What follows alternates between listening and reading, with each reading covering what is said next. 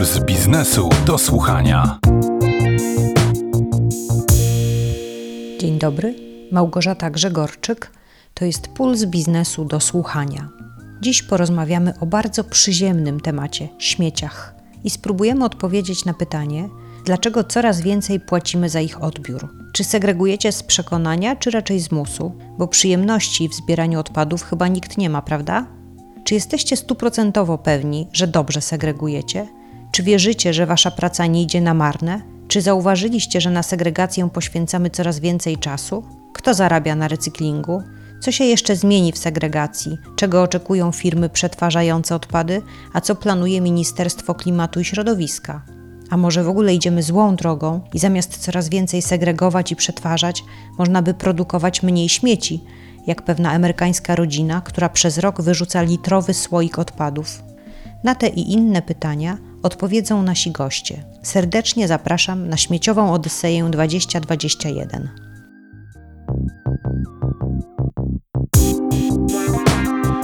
Puls biznesu do słuchania. Rachunki za śmieci rosną. W grudniu ubiegłego roku były średnio o 53% wyższe niż rok wcześniej. Ostatnio na Twitterze czytałam sobie wyrzucane z prędkością karabinu maszynowego tweety Janusza Piechocińskiego o kolejnych miastach i miejscowościach, w których będą podwyżki. W Warszawie najpewniej od wiosny zmieni się sposób liczenia opłat, ma zależeć od ilości zużytej wody. Moja czteroosobowa rodzina zapłaci dwa razy więcej. Postanowiłam więc zapytać tam, skąd dostaje rachunki za śmieci w urzędzie miasta. O rosnące ceny zapytałam Michała Olszewskiego, wiceprezydenta Warszawy, który wykazał zrozumienie.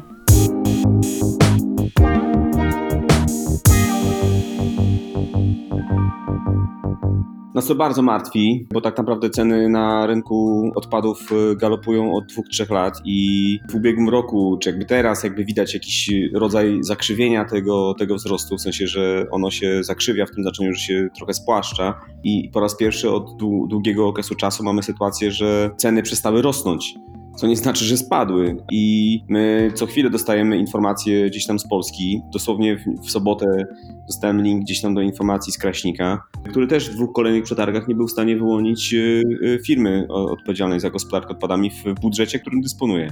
Przypomnę, gminy zwracały uwagę na to w 2017 i 2018 roku. Wówczas nas jako Warszawę ten problem tak może mocno nie dotknął jak inne gminy, ale wszystkie gminy gdzieś tam bardzo mocno zwracały uwagę na to, że się robi problem z cenami na rynku odpadów i Urząd Ochrony Konkurencji Konsumenta wszczął wtedy postępowanie sprawdzające i co bardzo ważne, w wyniku tego postępowania stwierdził, że powodem wzrostu cen w gospodarce odpadami nie są marże, które firmy żądają sobie, tylko koszty, które rosną a koszty rosną z uwagi głównie na zmiany przepisów. No bo nie ma innych elementów y, cenotwórczych, takich jak na przykład inflacja, które w tym wypadku tak drastycznie wpłynęłyby na wzrost kosztów. Więc tutaj można wymienić całą plejadę przepisów, które weszły w życie od 2016 roku, które spowodowały wzrost y, kosztów y, głównie zagospodarowania odpadów.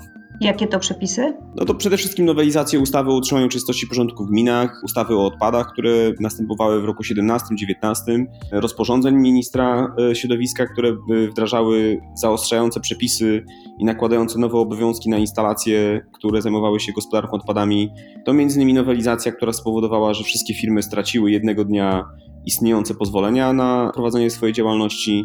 No, doszło do, takiego, do takiej kuriozalnej sytuacji, że minister jednym przepisem ustawy wyrzucił do kosza pozwolenia 80% instalacji na przykład w regionie warszawskim. I to jest w ogóle precedens na, na skalę nieznanych nowelizacji, bo jeszcze wcześniej się nigdy nie zdarzyło, żeby ustawą zaingerować tak mocno w proces wydawania decyzji administracyjnych.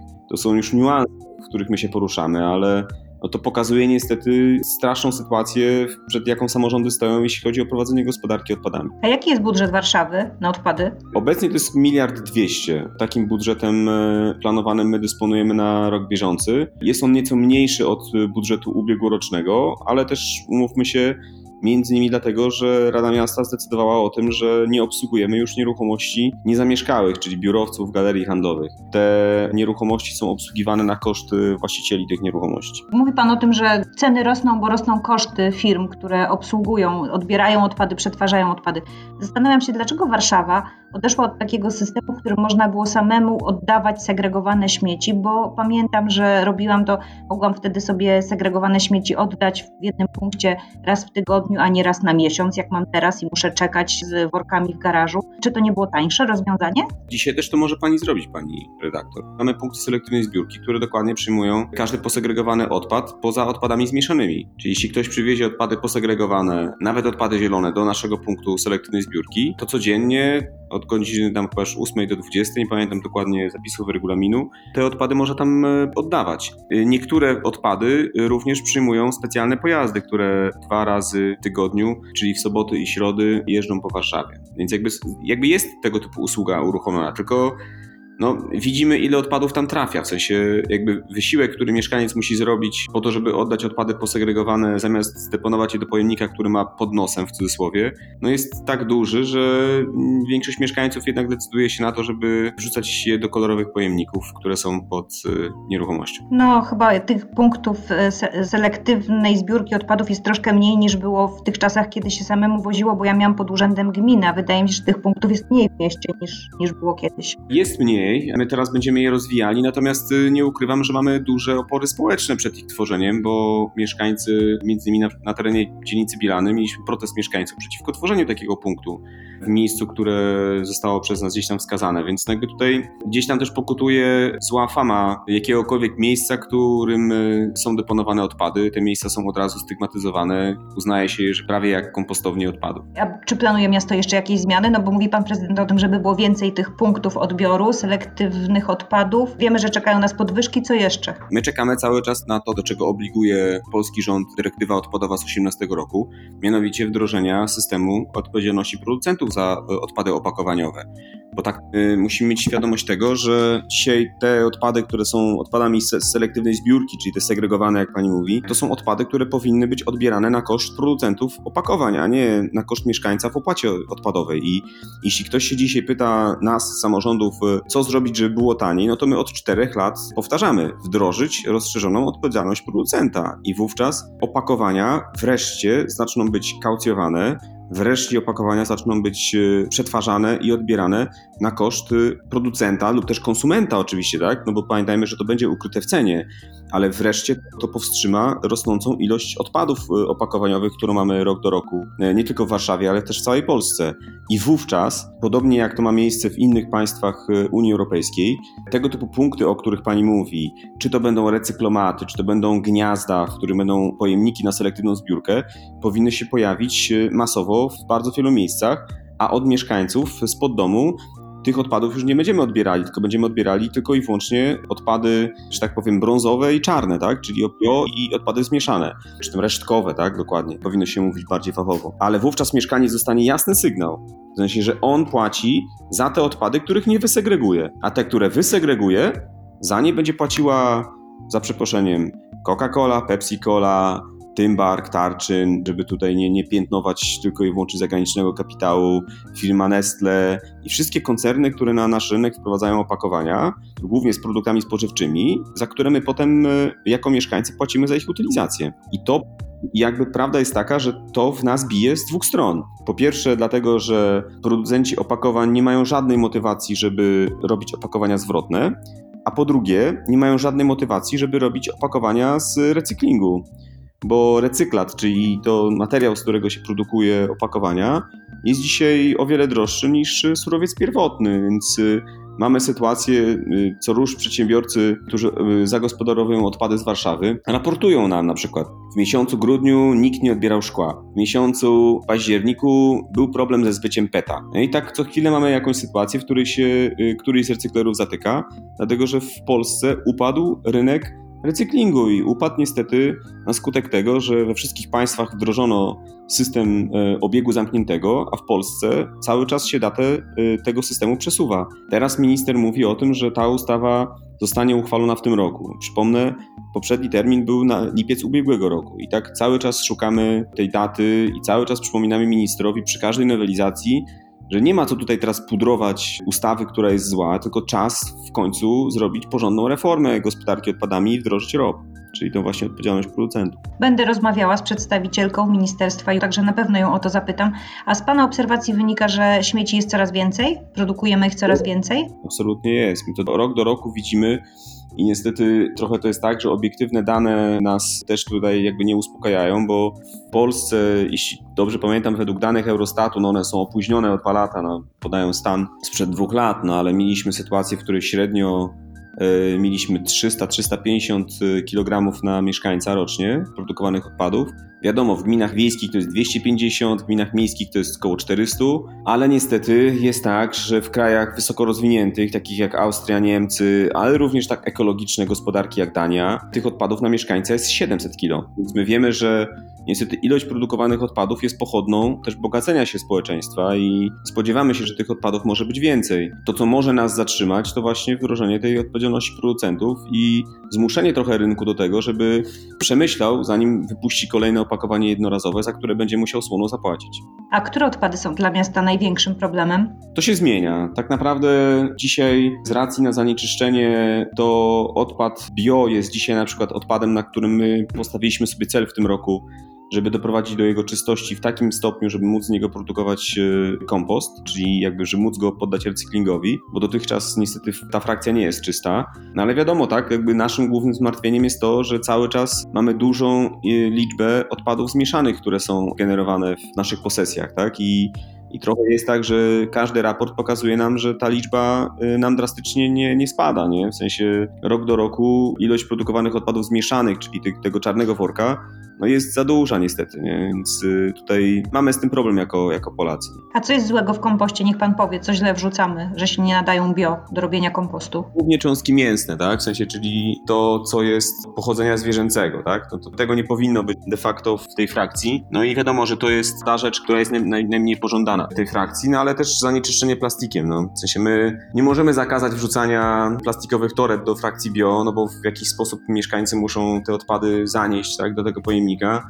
No ale zachęcamy we wszystkich kampaniach do tego, żeby nie wrzucać odpadów bio w workach foliowych. No one może nie są barierą nie do pokonania, ale na pewno wpływają na czystość tej frakcji. No ale przecież worki właśnie bio dostaje brązowy worek. I właśnie nawet zastanawiałam, dlaczego to są plastikowe worki, a nie jakieś biodegradowalne worki? Nie znaczenia. Nie byłoby łatwiej? Nie, nie, dlatego że tak naprawdę worek biodegradowalny i tak jest odseparowywany na etapie produkcji kompostu. Pamiętajmy o tym, że o tyle, o ile kompost jest produkowany w cyklach sześciomiesięcznych na przykład, w sensie, czyli tam to jest parę miesięcy, kiedy kompost jest produkowany, w tym czasie ten worek się nie rozpadnie. Czyli jakby w momencie, kiedy ten kompost będzie atestowany, no to zawartość tego plastiku, niezależnie od tego, czy on jest biodegradowalny, czy kompostowalny, on dalej będzie, tak? Jakby oczywiście zawsze jest to mniej obciążające dla środowiska, no bo ten worek kiedyś się rozpadnie szybciej niż tradycyjny worek z polipropylenu, no ale nie, nie łudźmy się, nie? No to jest dalej cały czas plastik, który jest w tej frakcji. Dziękuję za tę rozmowę. Naszym gościem był pan Michał Olszewski, wiceprezydent Warszawy. Dziękuję, segregujmy i, i trzymajmy kciuki, żeby jak najszybciej wszedł u nas w Polsce system odpowiedzialności producentów za odpady.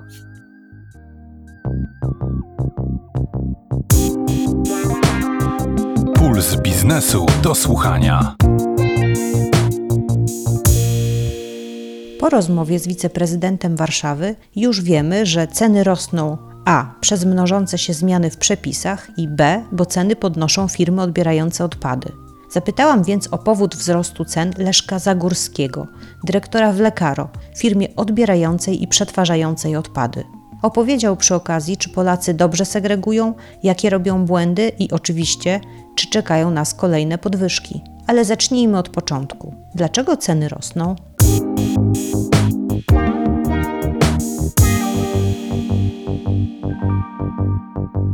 Gospodarka odpadami jest zależna od wielu obiektywnych czynników, a czasami nawet globalnych. Na cenę ile płaci każda rodzina w Polsce, zależy nie tylko to, ile sobie firma skalkuluje odbiór odpadów, ale także koszt zagospodarowania odpadów. O ile w ogóle mamy ogólnopolsko tendencję wzrostu cen, wzrostu płac, wzrostu cen energii, co przekłada się właśnie na wzrost cen odbioru odpadów, ale także ich zagospodarowania, gdyż na przykład wzrasta koszt ich sortowania, ale także przekłada się na ten wzrost wiele czynników ekonomicznych i politycznych, tak jak na przykład w ostatnim czasie bardzo dużo zmian prawnych zostało wprowadzonych, które wprowadziły wiele nowych obostrzeń i obowiązków dla firm przetwarzających odpady, takich jak na przykład obowiązek monitoringu, obowiązek prowadzenia zabezpieczeń, roszczeń, obowiązek zdobycia nowych decyzji czy wprowadzenia dodatkowych zabezpieczeń PPOSZ, co ma wymiar finansowy i również przekłada się na koszt na wzrost zagospodarowania odpadów. Dodatkowym aspektem jest również problem w ogóle z zagospodarowaniem pozostałości sortowania. Niestety nie wszystkie odpady nadają się do recyklingu. Recyklinguje się około 30-40% globalnie odpadów. Pozostałe odpady niestety muszą być poddane składowaniu bądź termicznej obróbce. Ze względu na ograniczone możliwości przerobowe zarówno recyklerów, jak i tych instalacji finalnego przetworzenia, cena tych odpadów wzrasta. Dodatkowo ograniczenie importu odpadów przez Chiny, wręcz zakaz przez Chiny importu odpadów do recyklingu, także zaburzyło te globalne ścieżki odpadów do recyklingu i podniosło ich ceny. Czy Polska też eksportowała odpady do Chin? Nawet nie tyle Polska, co poszczególni przedsiębiorcy, ponieważ y, Chiny były ze względu na ogromną produkcję, były także ogromnym recyklerem, więc y, sprowadzały odpady bądź recyklat plastikowy do produkcji nowych opakowań czy nowych produktów. Teraz to zostało zakazane i też za bardzo odpływu nie mają te odpady na rynku polskim, gdyż jeszcze te instalacje w Polsce mogące zagospodarować całość odpadów nie powstały. Ale powstają? Albo jest szansa, że powstaną? I tu też jest trochę problem, ponieważ niska cena ropy przekłada się na to, że tańszym dla producentów opakowań jest skorzystanie z pierwotnego surowca niż zastosowanie recyklatu. Czyli trochę są spalone na wejściu na rynek te produkty z recyklingu, gdyż są po prostu droższe ze względu na przetworzenie. Tutaj nadzieją jest dyrektywa unijna i w ogóle takie tendencje polityczne, które zapowiadają właśnie wprowadzenie obowiązku zastosowania przez producentów opakowań około 30% recyklatu w wyprodukowanych opakowaniach, co wtedy większy popyt na e, recykling i także pewnie uelastyczni jego ceny, tak? dzięki czemu powstaną nowe instalacje. O takich rozwiązaniach, propozycjach rozwiązań będę rozmawiała również z e, innymi gośćmi naszego podcastu, a tymczasem muszę Pana podpytać, bo Pana firma odbiera moje śmieci i mam dużo takich pytań po prostu e, praktycznych. Niech Pan powie, czy warszawiacy potrafią segregować śmieci, jakie są najczęstsze błędy i co się dzieje z tak źle posegregowanymi odpadami? Ogólnie na przełomie lat widzimy wzrost świadomości ekologicznej warszawiaków, ale w ogóle Polaków. Faktycznie coraz lepiej wygląda ta segregacja, coraz chętniej mieszkańcy segregują, ale mimo wszystko niestety ta segregacja nie wygląda dobrze. Gdybym miał tak oceniać, to bym ocenił tą segregację na 4, może 4 z plusem. Aczkolwiek też są tutaj ogromne dysproporcje pomiędzy poszczególnymi rodzajami zabudowy czy poszczególnymi miastami. O wiele lepiej wygląda segregacja w małych miejscowościach czy w gminach, zwłaszcza w domkach jednorodzinnych, gdzie jest ta odpowiedzialność za odpad, czyli wiadomo, że ten odpad wystawiony przed bramę czy do altanki jest tym odpadem należącym do tej rodziny. Tam też mieszkańcy może mają większą możliwość segregacji, ponieważ mogą ustawić te pięć pojemników, mogą ustawić worki i faktycznie segregują i jakość tej segregacji jest naprawdę bardzo fajna w zabudowie jednorodzinnej. O wiele gorzej wygląda to w zabudowie wielorodzinnej, zwłaszcza w budynkach starych, gdzie nie ma infrastruktury, gdzie nie ma odpowiedniej wielkości pomieszczeń, gdzie nie można wstawić odpowiedniej ilości pojemników. Tam ta segregacja wygląda gorzej, a czasami nawet praktycznie jej nie ma, ponieważ niektórzy mieszkańcy po prostu wrzucają zmieszane odpady do pierwszego stojącego pojemnika, nawet nie wecząc trud innych mieszkańców, którzy przesegregowali, gdyż na przykład wrzucają odpady zmieszane do pojemnika na papier czy do pojemnika na plastik. A jakie są najczęstsze błędy właśnie poza takimi, o których Pan powiedział, czyli w dużym w jakimś bloku, tak, że ktoś po prostu nie segreguje, nie, nie zwraca na to uwagi. A jak ktoś stara się segregować, podejrzewam, że też popełniamy jakieś błędy. Tak, jest trochę tych błędów, ale to w dużym dużej mierze wynika z tego powodu, że wiele opakowań, zwłaszcza plastikowych, jest trudnych do recyklingu i przez to trudnych też do przeanalizowania dla mieszkańców, gdzie mają to wrzucić. Składają się na przykład z wielu polimerów, czy na przykład i z plastiku, i z papieru i przez to nie wiadomo, do którego pojemnika je wrzucić, co jest właśnie problemem. Tego typu zmieszane opakowania powinno się wrzucić do zmieszanego, co też jest jakby kwestią na przyszłość, żeby zobowiązać tych producentów opakowań, żeby faktycznie projektowali opakowania zgodne z ekodesignem, czyli nadające się łatwo do recyklingu. Ale tak na co dzień właśnie problemem są właśnie takie opakowania złożone z kilku materiałów. Duże trudności też przysparza e, najnowsza frakcja e, segregowanych odpadów, czyli odpady bio, ponieważ wiele mieszkańców wrzuca tam wszystkie resztki e, jedzenia, czyli na przykład resztki pochodzenia zwierzęcego czy kości, to, które nie powinny trafiać. Tego typu odpady pochodzenia zwierzęcego powinny trafiać do odpadów e, zmieszanych. Mieszkańcy też mają problem z tetrapakami, czyli opakowaniami wielomateriałowymi, na przykład po mleku czy po soku, czyli te opakowania kartonowe z, z aluminiową wkładką. Tego typu opakowania powinny trafiać do żółtego worka czy pojemnika na metale i tworzywa sztuczne. A co się dzieje, jak dostajecie Państwo odpady, które są źle posegregowane? Co, co z nimi robicie w swojej firmie? Wszystkie odpady, które do nas trafiają, e, są przesortowane, tylko w zależności od tego, czy są one przesortowane już wstępnie przez mieszkańca, czy są zmieszane, trafiają na inne linie sortownicze. I tutaj też chciałbym od razu zaprzeczyć, że nie jest tak, że jakikolwiek odpad by nie trafił, to my wysortujemy surowce wtórne. Faktycznie nasz zakład jest dosyć zaawansowany, ale z odpadów wstępnie przesortowanych odzyskuje się o wiele więcej tych surowców wtórnych, bo na przykład nie zabrudzą się od ol- zaolejowanej butelki albo od pampersa. Więc wszystkie odpady, czy to jest papier, czy plastik, czy odpady zmieszane, trafiają na linię sortowniczą, gdyż papier dzielimy na karton, papier i gazety, metale i tworzywa sztuczne, czyli ten żółty pojemnik dzielimy na około 10 frakcji pod względem poszczególnych polimerów, plastików, pod względem nawet kolorów, na przykład butelki PET dzieli się na cztery różne kolory i w takiej formie przekazuje się do recyklera, a z kolei ze zmieszanych odpadów odzyskujemy tak naprawdę to, co się da, czyli czysty papier, ten, który nie uległ zabrudzeniu i butelki plastikowe, które nadają się do recyklingu. Aczkolwiek o ile z odpadów zmieszanych możemy odzyskać jedynie 8-10% surowców wtórnych, o tyle z odpadów segregowanych możemy odzyskać na przykład w przypadku papieru 85-90%, a w przypadku szkła nawet 98%. A firmy przetwarzające odpady twierdzą, że y, na przykład butelki plastikowe nie powinny być w ogóle mieszane z innymi tworzywami, nie powinny trafiać do żółtego plastiku, gdyby się chciało tak odzyskać w 100% je zre- zrecyklingować, bo one ulegają zabrudzeniu, kiedy są w żółtym worku z innymi odpadami. Myśli Pan, że jest jakaś szansa, żeby to jeszcze bardziej udoskonalić, ten system segregacji?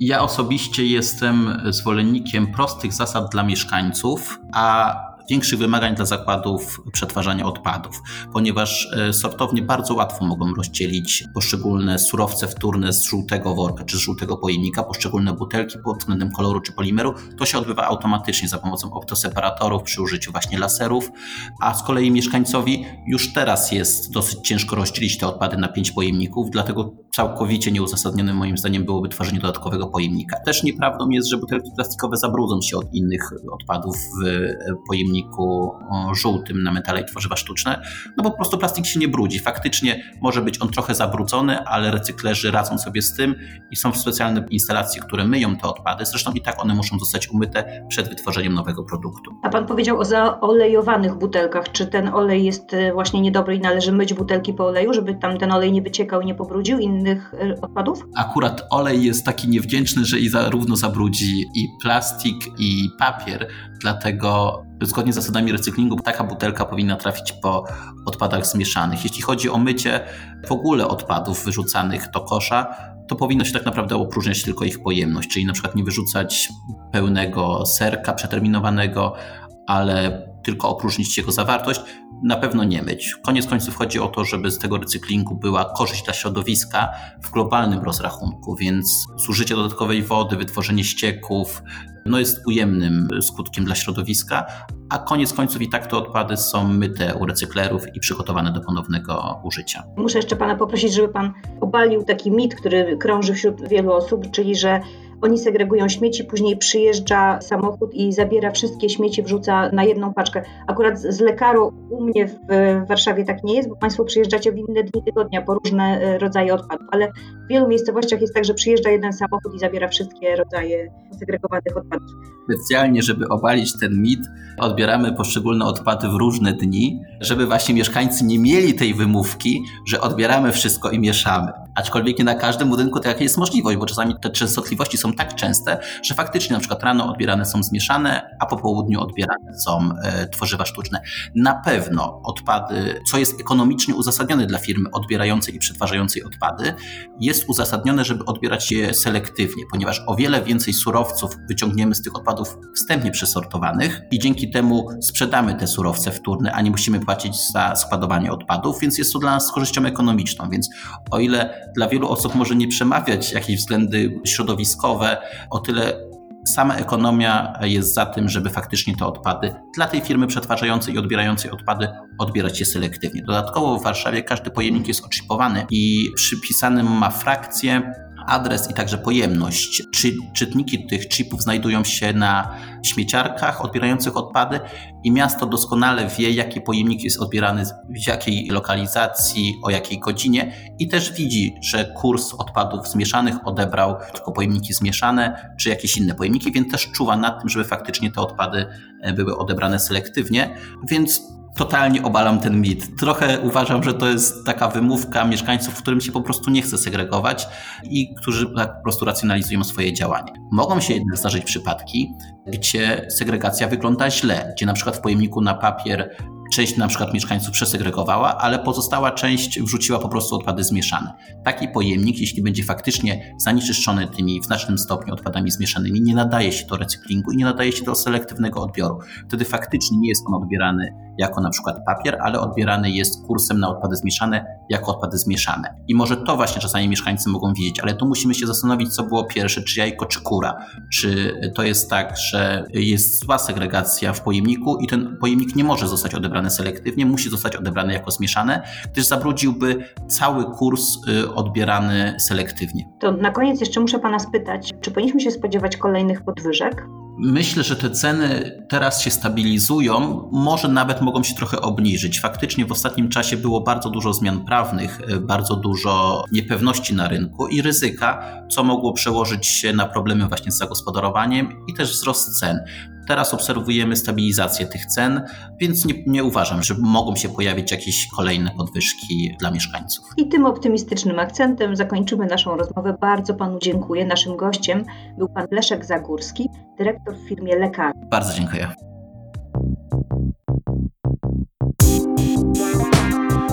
Puls biznesu do słuchania.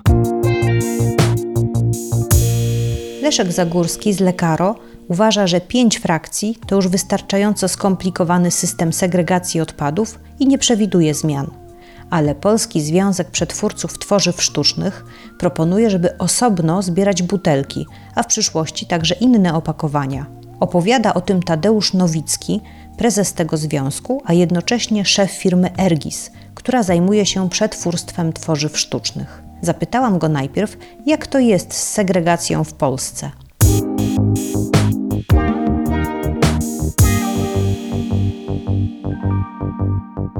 Mamy w stosunku do państw, które rozwinęły właściwe systemy, ogromne zaległości. Oznacza to, że jeśli porównujemy się na przykład z naszym zachodnim sąsiadem, Niemcami, który zbiera około 98% butelek po napojach, w Polsce nie osiągamy nawet połowy tego. My zbieramy w tej chwili około 50% butelek, które znajdują się na rynku.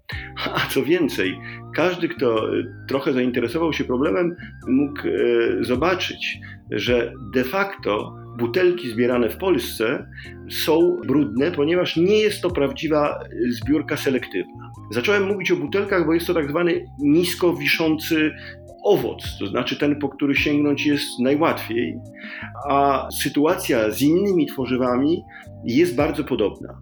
Biorąc pod uwagę, że Polska wyraziła zgodę na to, że Unia wprowadza tak zwaną plastik levy, czyli podatek od plastiku nierecyklingowalnego, w najbliższych y, latach polski budżet zostanie obciążony podatkiem rzędu 200 milionów euro. I w związku z tym jest to najwyższy, najwyższy czas, żeby nie powiedzieć, że jesteśmy szalenie spóźnieni, do tego, żeby zorganizować racjonalną zbiórkę tworzyw, w szczególności tych, które można poddać recyklingowi. A dlaczego nasze butelki, te zbierane w Polsce, są brudne? Na czym to polega?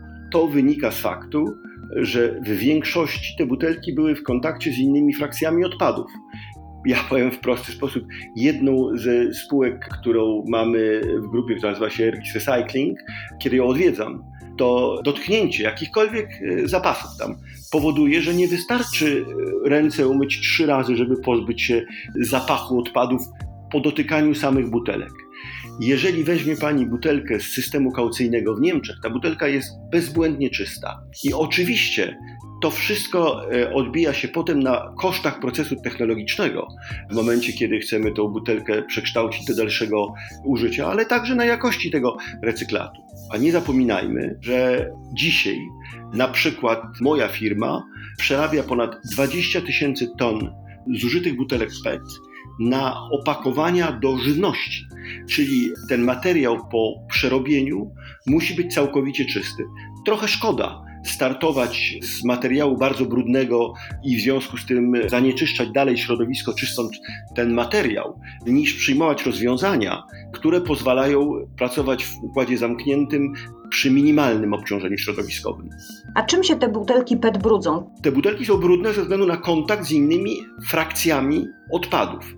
Jeśli dany kraj, tak jak Niemcy, ale także 10 innych europejskich krajów, dysponuje systemem kaucyjnym czy depozytowym, tutaj jest płótnia lingwistów, jak należy mówić, to butelki y, zużyte są transportowane wyłącznie w kontakcie z butelkami.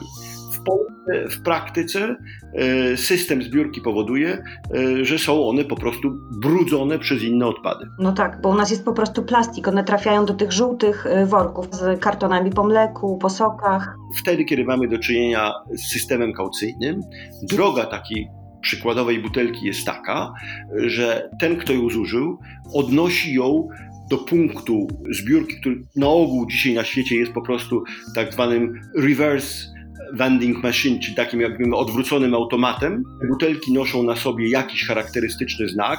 W przypadku y, Niemiec to jest najczęściej znak systemu DPG, który jest rodzajem hologramu wykonanego w specjalnej farbie, no bo taka butelka nabiera wartości dzięki temu hologramowi, ponieważ jest nośnikiem kaucji powyżej złotówki, 25 eurocentów. I oczywiście na swojej drodze nigdzie nie spotyka żadnych innych śmieci. A poza tym nie ma tego co w Polsce, że znajdują się butelki, które były używane jako popielniczki, jako pojemniki na różne brudy, czego jest u nas pełno w tych butelkach, które trafiają z systemu takiego, jaki mamy w Polsce.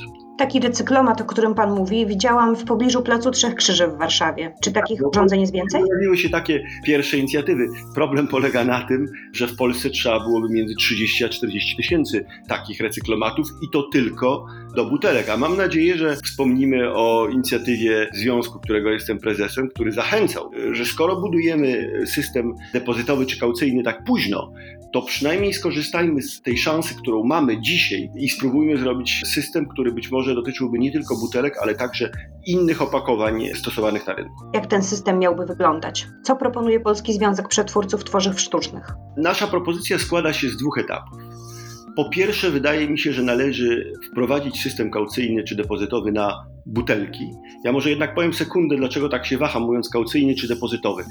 W tej chwili e, w Polsce przyjmuje się, że tak powiem, własna polska nomenklatura, żeby mówić o systemie kaucyjnym, wtedy, kiedy mamy do czynienia z opakowaniami wielorazowymi i systemem depozytowym, wtedy, kiedy mamy e, do czynienia z systemem, którym po prostu płaci się kaucję za butelki jednorazowe. Wydaje się, że Ministerstwo Klimatu przejęło tą nomenklaturę. Ona nie jest jasna, bo trudno to przetłumaczyć w ten sposób na inne języki, gdzie e, po prostu mówi się depozyt. System o systemie kaucyjnym nie odróżnia tych dwóch rzeczy. To była uwaga tylko czysto techniczna. Wracając do naszej propozycji, uważamy, że Pierwszą rzeczą jest szybkie nadrobienie zaległości, to znaczy doprowadzenie do tego, żeby w Polsce powstał obowiązkowy system kaucji za wszystkie pojemniki do napojów do jakiejś pojemności, na ogół się określa to do 3 czy do 5 litrów, bez określenia e, minimum. To powinno mniej więcej podwoić ilość zbieranych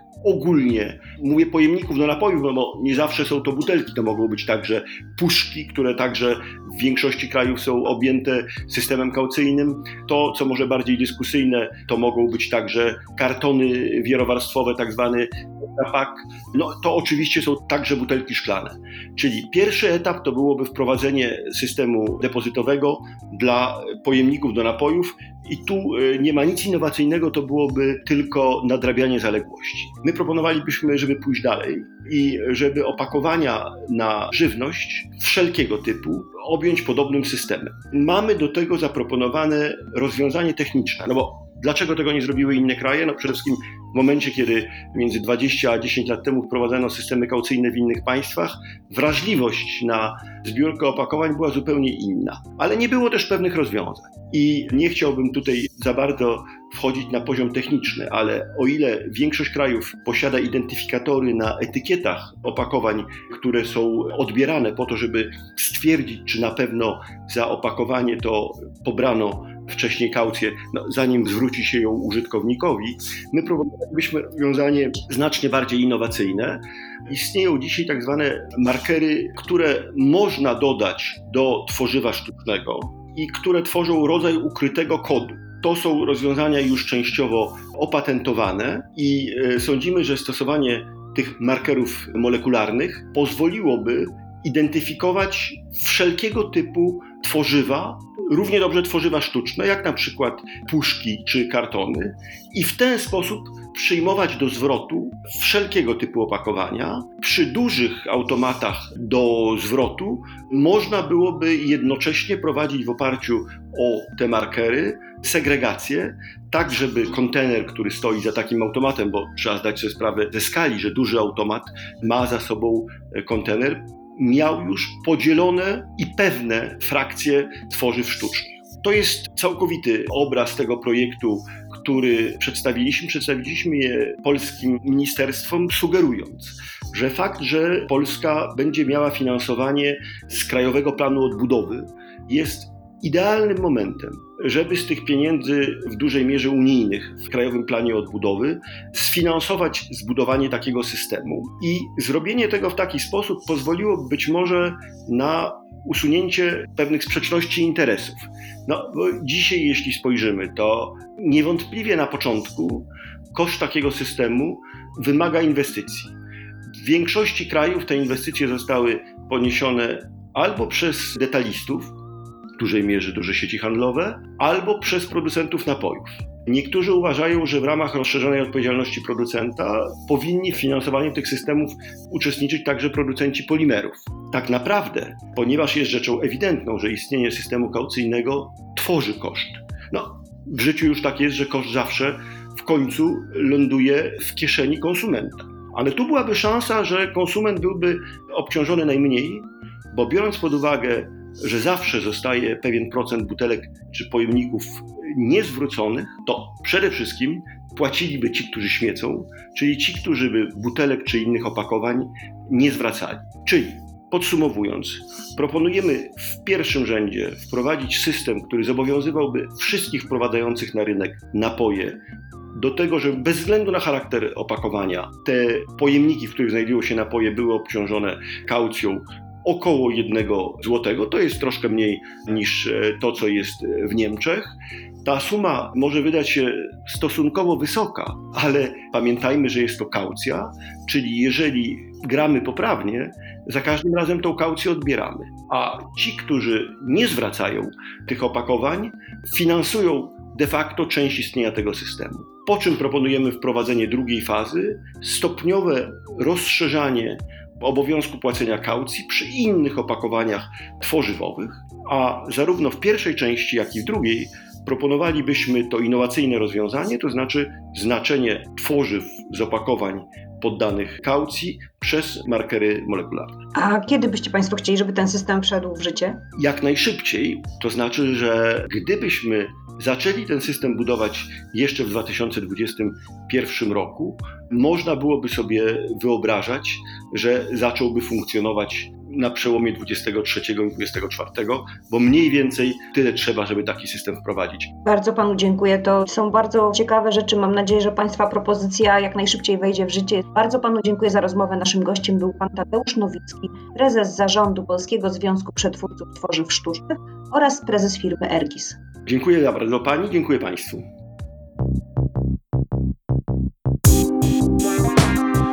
Puls biznesu do słuchania. I urzędnicy, i przedstawiciele firm zajmujących się zagospodarowaniem odpadów skarżą się zgodnie na urzędników, także unijnych, którzy zarzucają ich nowymi przepisami. Zapowiadają też, że zmian będzie jeszcze więcej. Zapytałam więc w Ministerstwie Klimatu i Środowiska, nad czym obecnie się tam pracuje. Oj, pracuje się. Sami posłuchajcie. O pracach i planach opowiada Marzena Berezowska, dyrektor Departamentu Gospodarki Odpadami.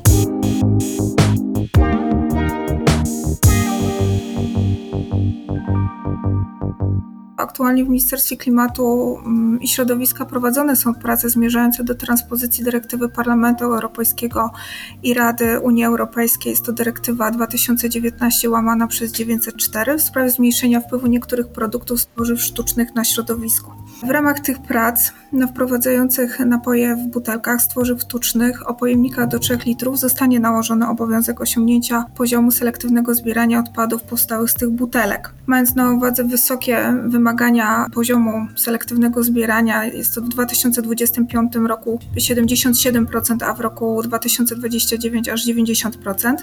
Najbardziej efektywnym sposobem ich uzyskania wydaje się system kaucyjny na butelki z tworzyw sztucznych. Ministerstwo pracuje nad nowymi rozwiązaniami prawnymi, które by w tym zakresie wspierały przedsiębiorców poprzez określenie ram prawnych działania systemów kaucyjnych, takich jak system mógłby zostać rozszerzony na takie rodzaje jak e, rodzaje opakowań.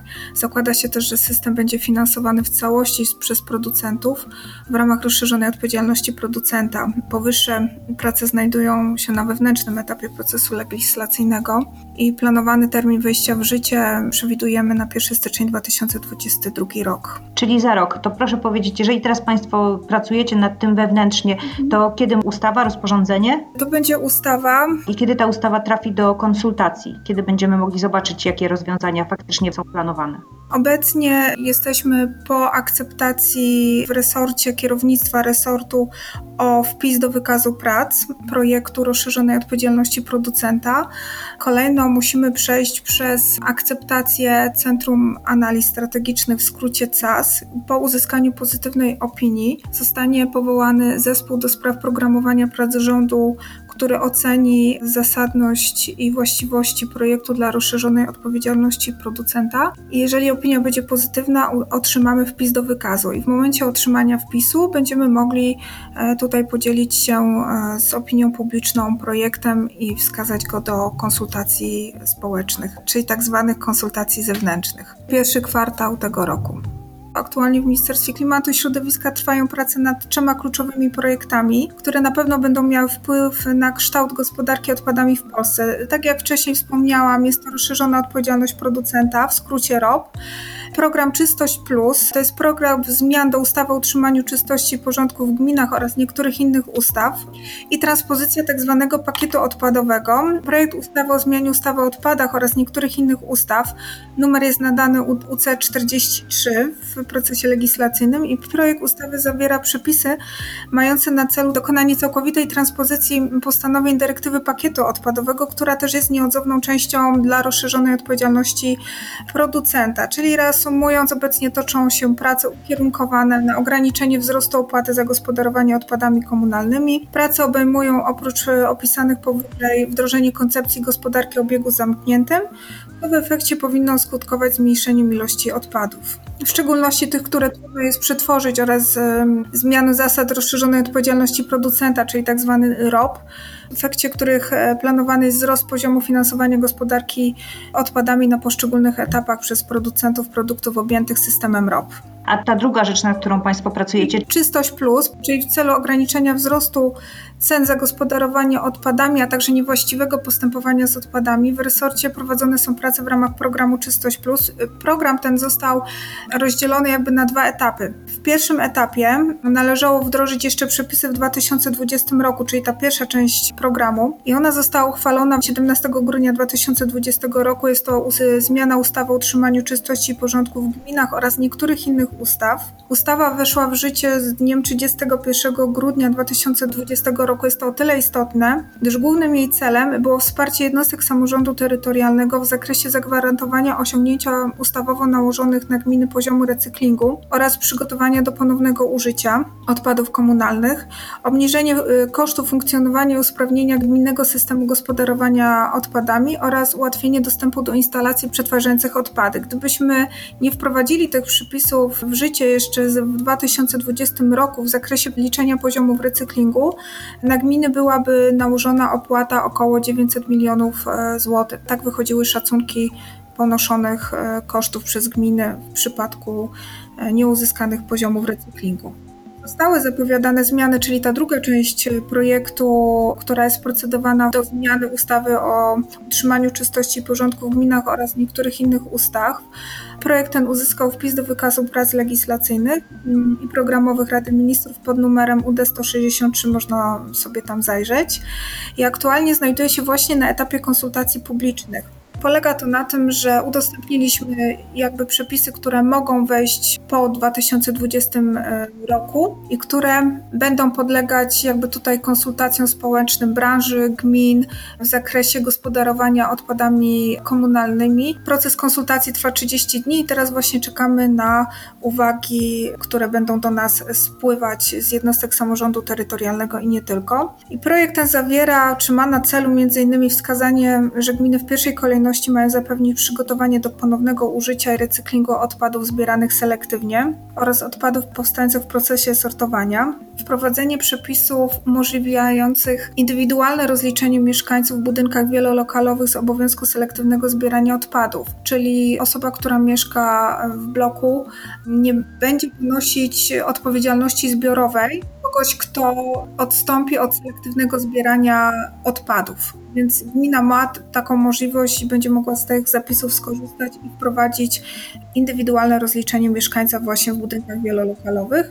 Możliwość określenia przez ministra właściwego do spraw klimatu w drodze decyzji odstępstwa dla poszczególnych gmin od selektywnego zbierania odpadów komunalnych w podziale na cztery frakcje, zgodnie właśnie tutaj z przepisem e, artykułu 10 ustępu 3 dyrektywy Parlamentu Europejskiego i Rady, i Rady Europy 2008 roku. Jest to odstępstwo, gdzie właśnie mając pewne obniżenie kosztów odbioru odpadów komunalnych, gmina spełniając odpowiednie e, warunki techniczne, może w ramach jednego transportu dokonać odbioru dwóch frakcji, a nie każdej frakcji osobno. Mamy również urealnienie, czyli podwyższenie maksymalnej stawki opłaty dla nieruchomości niezamieszkałych to jest około 23 zł za pojemnik worek. Nie rozdzielamy już osobnej stawki za pojemnik i osobnej stawki za worek, tylko jest to jedna stawka pojemnik worek do 120 litrów. Obecnie mieliśmy rozdzielenie i stawki wynosiły za worek 18 zł, a 58 zł za pojemnik 1100 litrowy. I mamy również uszczegółowienie procedury wyłączenia się właścicieli tych nieruchomości. E, mamy jeszcze dwie takie istotne zmiany w projekcie Czystość Plus, czyli tym drugim jak wskazywałam, jest to podwyższenie kar za zaśmiecanie przestrzeni publicznej oraz gruntów polnych. Jest to grzywna od 300 do 5 tysięcy złotych, jak również opracowaliśmy wprowadzenie sankcji w postaci administracyjnej kary pieniężnej za naruszenie polegające na wykonaniu obowiązku gospodarki odpadami podmiotom, które nie uzyskały wymaganych decyzji lub wymaganego wpisu do rejestru.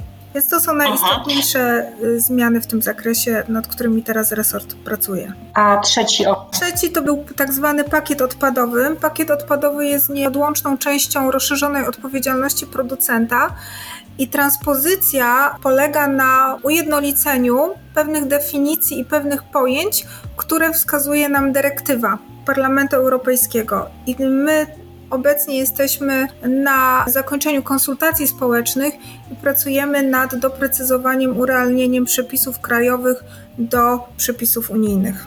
Czyli mamy pakiet odpadowy, mamy rozszerzoną odpowiedzialność producenta, która wchodzi w skład y, przepisów pakietu odpadowego i mamy program Czystość Plus, czyli mm, zmiana ustawy o utrzymaniu czystości i porządku w gminie oraz niektórych innych ustaw i też pośrednio system kaucyjny i depozytowy.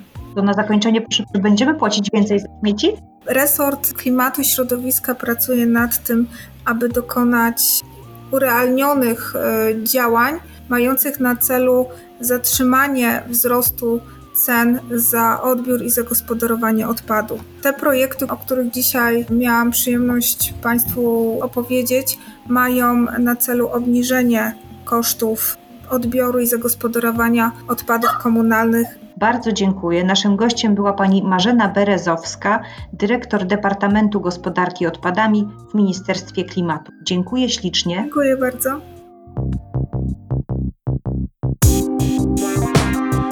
Puls biznesu do słuchania. Produkujemy coraz więcej śmieci, niszczymy planetę i żeby to jakoś naprawić, staramy się jak najwięcej z nich wykorzystać ponownie. Ale może to błędne koło? Może trzeba na sprawę spojrzeć zupełnie inaczej? Może da się produkować mniej śmieci? O ograniczaniu się opowiada Kasia Wągrowska, ekspertka od Zero Waste i autorka książki Życie Zero Waste Żyj bez śmieci i żyj lepiej. Niestety na razie zanosi się na to, że śmieci będzie przybywać. Mieszkaniec Europy Zachodniej produkuje dwukrotnie więcej odpadów niż Polak. Czy jesteśmy zatem skazani na to, że utoniemy w śmieciach?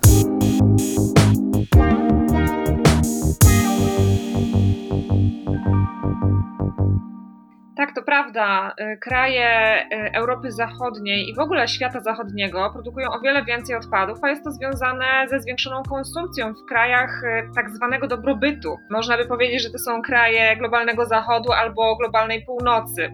U nas jest to na razie jeszcze te 300 kg na osobę rocznie, chociaż moim zdaniem te dane już są zaniżone, bo niektóre miasta upubliczniają inne statystyki, w których jasno wykazują, że to jest około 450 być może nawet już w niektórych miastach do 500 kg odpadów rocznie na mieszkańca, więc to jest naprawdę już e, dosyć duża ilość.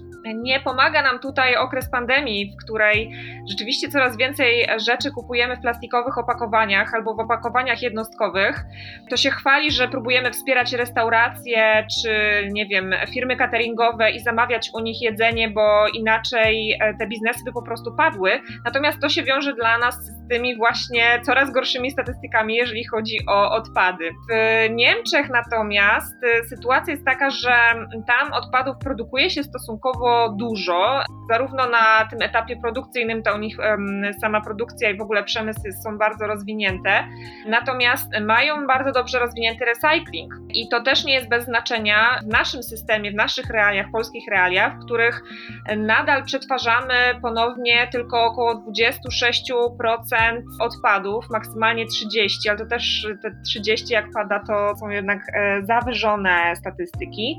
Więc e, w naszym e, środowisku środowisku, w naszych realiach powinniśmy skupić się na jak najlepszym ponownym wykorzystaniu odpadów, tak żeby ten surowiec mógł jak najdłużej krążyć w gospodarce, no bo to nam się wszystkim bardziej opłaca. Dzięki temu zasoby naturalne będą dla nas dłużej do wykorzystania, nie skończą się tak szybko. Ekonomicznie również to się wszystko no, lepiej po prostu spina. No, na razie taniej jest kupić i wykonać opakowanie z ropy, z nowych jakby rzeczy, niż przetwarzać te odpady, bo takie opakowanie z segregowanych odpadów jest droższe.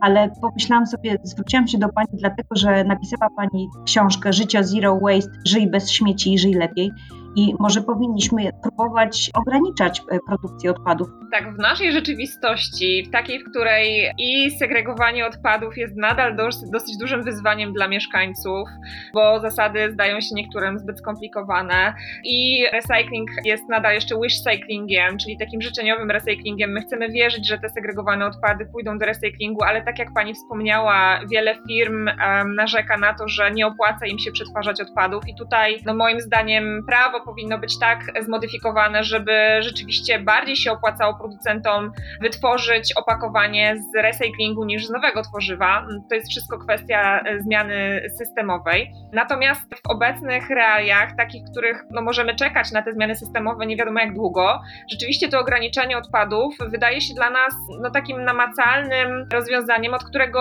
każdy może zacząć bo to my możemy się skupić na tym, żeby tych odpadów generować jak najmniej, żeby chodzić na zakupy ze swoimi opakowaniami i starać się jak najwięcej rzeczy kupować na wagę. Więc to ograniczanie odpadów, które zaczyna się od nas, moim zdaniem ma w tym momencie naprawdę bardzo duże znaczenie. Napisałam książkę Życie Zero Waste, żyj bez śmieci i żyj lepiej, e, dlatego że rzeczywiście uważam, że e, ograniczanie odpadów kieruje nas trochę na takie tory bardziej rozsądnej konsumpcji. Tego, że my się rzeczywiście zastanawiamy, czy dana rzecz e, w sklepie jest nam potrzebna, czy to jest tylko zachcianka, albo czy dajmy na to chwilowa promocja skłania nas do tego, żeby ten przedmiot czy ten produkt kupić. Ja u siebie widzę nie tylko mniej rzeczy w domu dzięki temu, że zaczęłam ograniczać odpady, ale też ograniczać się w ogóle w tych moich takich zapędach um, konsumpcyjnych. I dzięki temu mam więcej też oszczędności na koncie, które mogę przeznaczyć na przykład na lepszą przyszłość moich dzieci. Mogę odkładać je na studia dla moich dzieciaków, mogę rozwijać swój biznes, albo po prostu jeździć w ciekawe miejsca, spędzać miło mój wolny czas. Więc e, z jednej strony ograniczamy odpady, ograniczamy konsumpcję, potem to ma pozytywny wpływ na nasze życie, no bo tak naprawdę żyjemy bardziej świadomie z tym, czego tak naprawdę potrzebujemy, a nie z tym, co nam się wmawia, że być może nas uszczęśliwi. I skupiamy się na tym, żeby właśnie to nasze szczęście wyglądało po naszemu, według tych wartości, którymi chcemy się w życiu kierować. A ja jeszcze muszę Panią namówić na rozmowę o tych odpadach. Niech Pani podpowie parę trików, bo powiedziała Pani chodzenie z własną torbą na zakupy. A co jeszcze można zrobić, żeby produkować mniej śmieci? Żeby generować mniej śmieci, przede wszystkim warto sobie uświadomić, czego my potrzebujemy na zakupach, czyli zrobić coś bardzo prostego, czyli sporządzić listę zakupów i sprawdzić najpierw, co mamy w naszych szafkach, w lodówce, tak żeby nie powielać y, podobnych produktów, robić czystki regularne w tym, co mamy w naszej lodówce, tak żeby gotować z tego, co już mamy, a nie co chwilę kupować nowy składnik po to tylko, żeby pasował nam idealnie do jakiejś potrawy. To jest taka bardzo rozsądna kuchnia, może, można by powiedzieć, że nie wiem, zbliżająca nas trochę do takich tradycji dobrego gospodarowania, czyli wykorzystywania tego wszystkiego, co już mamy w domu, a dopiero potem dbania o to, żeby zaopatrzyć się na nowo. No i właśnie kluczowe jest tutaj, żeby też rozsądnie wybierać to, co my kupujemy, czyli jak te zapasy sobie uzupełniamy. Chodzi tu jakby nie tylko o produkty spożywcze, ale również chemię domową czy kosmetyki. E, ja zawsze zwracam uwagę na to, w co dany produkt jest zapakowany, ale też jaki ma skład. E, czyli tutaj nie tylko e, analizuję to, z czego powstała zawartość, ale również z czego jest zrobione opakowanie. E, jeżeli wiem, że opakowanie nadaje się do recyklingu i ten recykling jest rzeczywiście skuteczny w naszych polskich warunkach, to wybieram takie opakowania. Natomiast jeżeli wiem, że jest bardzo duże wyzwanie czy dylemat z jakimś opakowaniem, na przykład z opakowaniami wielowarstwowymi, wielomateriałowymi, jakimiś łączonymi butelkami z różnymi innymi aplikacjami z innych tworzyw, no to tych e, opakowań się wystrzegam jak e, ognia. I po prostu świadomie rezygnuję z niektórych produktów, dlatego że wiem, że będą stanowiły w przyszłości problem dla środowiska. Sama chodzę na zakupy z własną torbą, w zasadzie z kilkoma torbami, jeżeli wiem, że zakupy będą większe. I tutaj uczulam na to, żeby no właśnie zaopatrzyć się w kilka wielorazowych toreb, a nie tylko mieć jakąś jedną dyżurną, bo potem przy kasie często się okazuje, że nam po prostu w tą jedną torbę się wszystko nie zmieści. No i polecam e, używać wielorazowe bawełniane albo firankowe woreczki na warzywa, owoce, pieczywo czy e, inne produkty. Ja akurat do pieczywa używam najczęściej worków lnianych albo z takiej grubszej bawełny. Używam też e, wielorazowych pojemników e, na tak zwane produkty mokre, na wszelakie sery, mięsa, produkty garmażeryjne, kapustę kiszoną czy kiszone ogórki, jeżeli kupuję takie na wagę. To też zabieram właśnie takie wielorazowe pudełka tak zwane lunchboxy na zakupy i wówczas proszę ekspedientów, żeby mi wytarowali to opakowanie i do niego właśnie nałożyli wybrany przeze mnie produkt. Korzystam również ze sklepów zero waste'owych, czyli sklepów, w których można kupić y, mnóstwo produktów na wagę bez żadnego problemu. Takich produktów, które w supermarkecie czasem ciężko nam jednak znaleźć bez opakowania, typu makarony, kasze, fasole, jakieś ciecierzyce, soczewice. Takie produkty też spokojnie można kupić do własnych opakowań. W wielu polskich miastach już są dedykowane sklepy właśnie dla osób, które chcą unikać plastiku, chcą unikać jednorazowych opakowań przede wszystkim. No i e, nawet zakupy do własnego opakowania można uzyskać konkretną zniżkę. A jak Pani zaczęła na to zwracać uwagę i zaczęła Pani właśnie y, myśleć o tym, ile Pani produkuje śmieci, to czy zauważyła Pani różnicę? Czy na przykład widzi Pani w porównaniu z sąsiadami, że Pani rodzina produkuje tych śmieci dużo mniej? Tak, widać, e, widać to bardzo. Przede wszystkim o wiele rzadziej wyrzucamy śmieci i produkujemy ich naprawdę o wiele mniej. Tutaj przede wszystkim myślę o odpadach zmieszanych, czyli tych, które no, nie nadają się do recyklingu ani nie pójdą do odpadów bio, bo po tych zmieszanych oceniam, czy rzeczywiście wyszło mi ograniczenie tych śmieci, właśnie takich, z którymi nic już się potem sensownego nie zrobi, czy też nie. I zmieszanych rzeczywiście wytwarzamy bardzo, bardzo mało, praktycznie wcale. Cała reszta idzie do sortowania na recycling, te opakowania, które się do tego nadają, czyli metalowe puszki, plastikowe butelki, takie z tego plastiku, który nadaje się do recyklingu, głównie to jest plastik typu PET, HDPE czy PP. To oczywiście są oznaczenia na opakowaniach, które sami możemy rozszyfrować zagłębiając się w to, co jest na nich napisane, ale mm, pozytywne jest również to, że niektóre markety już zaczynają oznaczać, do jakich e, pojemników należy wyrzucać poszczególne opakowania i to nam również będzie w przyszłości ułatwiało segregowanie. Ale rzeczywiście tych odpadów u nas jest o wiele, wiele mniej. No właśnie, czy ja dobrze zrozumiałam, że Pani powiedziała, że praktycznie w ogóle nie macie Państwo odpadów zmieszanych, czyli nie wyrzucacie w ogóle tego czarnego worka? Trochę mamy, ale mamy ich naprawdę bardzo, bardzo niewiele. Tak, że po prostu wyrzucam niepełny kosz, dlatego że nie wiem, jakieś. No, najczęściej są to resztki, tłuste resztki z obiadu, których na przykład nie zjadły moje dzieci. Tego nie jestem w stanie wyrzucić do kompostownika, ani też tłustych odpadów nie powinnam wyrzucać do odpadów bio, więc y, no, tego typu resztki e, po prostu wrzucamy do zmieszanych. Pewnie gdybyśmy mieli zwierzęta takie, nie wiem, gospodarskie, jak na przykład na wsiach się ma, no to spokojnie można by to im oddawać. A skąd się w ogóle wziął ten ruch Zero Waste? Gdzie to powstało i kiedy? Ruch Zero Waste myślę, że w takim powszechnym rozumieniu tego, co my teraz o tym myślimy, że jest Zero Waste, powstał przede wszystkim w Stanach Zjednoczonych i w Australii. To głównie się wywodzi od tamtejszych blogerów, influencerów, którzy zaczęli o tym pisać nagłaśniać, że po prostu śmieci zanieczyszczają nasze otoczenie, negatywnie wpływają na przyrodę i wręcz od nich e, zaczynają się również negatywne zmiany klimatyczne. Jedną z takich, powiedzmy, ambasadorek Zero Waste w Stanach Zjednoczonych, takich osób, które jako pierwsze zaczęły pisać o tym i, i wydały książkę, jest Bea Johnson, która mieszka w Kalifornii i ona do tego stopnia ograniczyła produkcję odpadów przez swoją czteroosobową rodzinę, że generują tylko jeden słoik litrowy odpadów rocznie a nawet już teraz może być może mniej. tak, to są dosyć takie powiedzmy działające na wyobraźnię ilości. Sama się zastanawiam, jak e, ona jest w stanie to zrobić. Znaczy ja wiem, jak ona to robi, bo, bo pokazuje to w swojej książce i zresztą byłam na spotkaniu z nią i rozmawiałyśmy o tym po prostu też na te odpady takie dla mnie problematyczne, które ja teraz wyrzucam do odpadów zmieszanych. Ona, ona ma specjalny kompostownik jeszcze głęboko zakopany w ogrodzie na takie właśnie kości, resztki mięsa, czyli takie rzeczy, które dłużej się przetwarzają niż y, właśnie w zwyczajnym kompostowniku. Plus y, no, resztę rzeczy segreguje albo odsyła do producentów, jeżeli na przykład może zwrócić jakiś produkt albo opakowanie. A kiedy ta pani zaczęła? To było jakoś w pierwszej połowie lat 2000. Bardzo pani dziękuję. Naszym gościem była pani Kasia Wągrowska, ekspertka od Zero Waste. Dziękuję bardzo.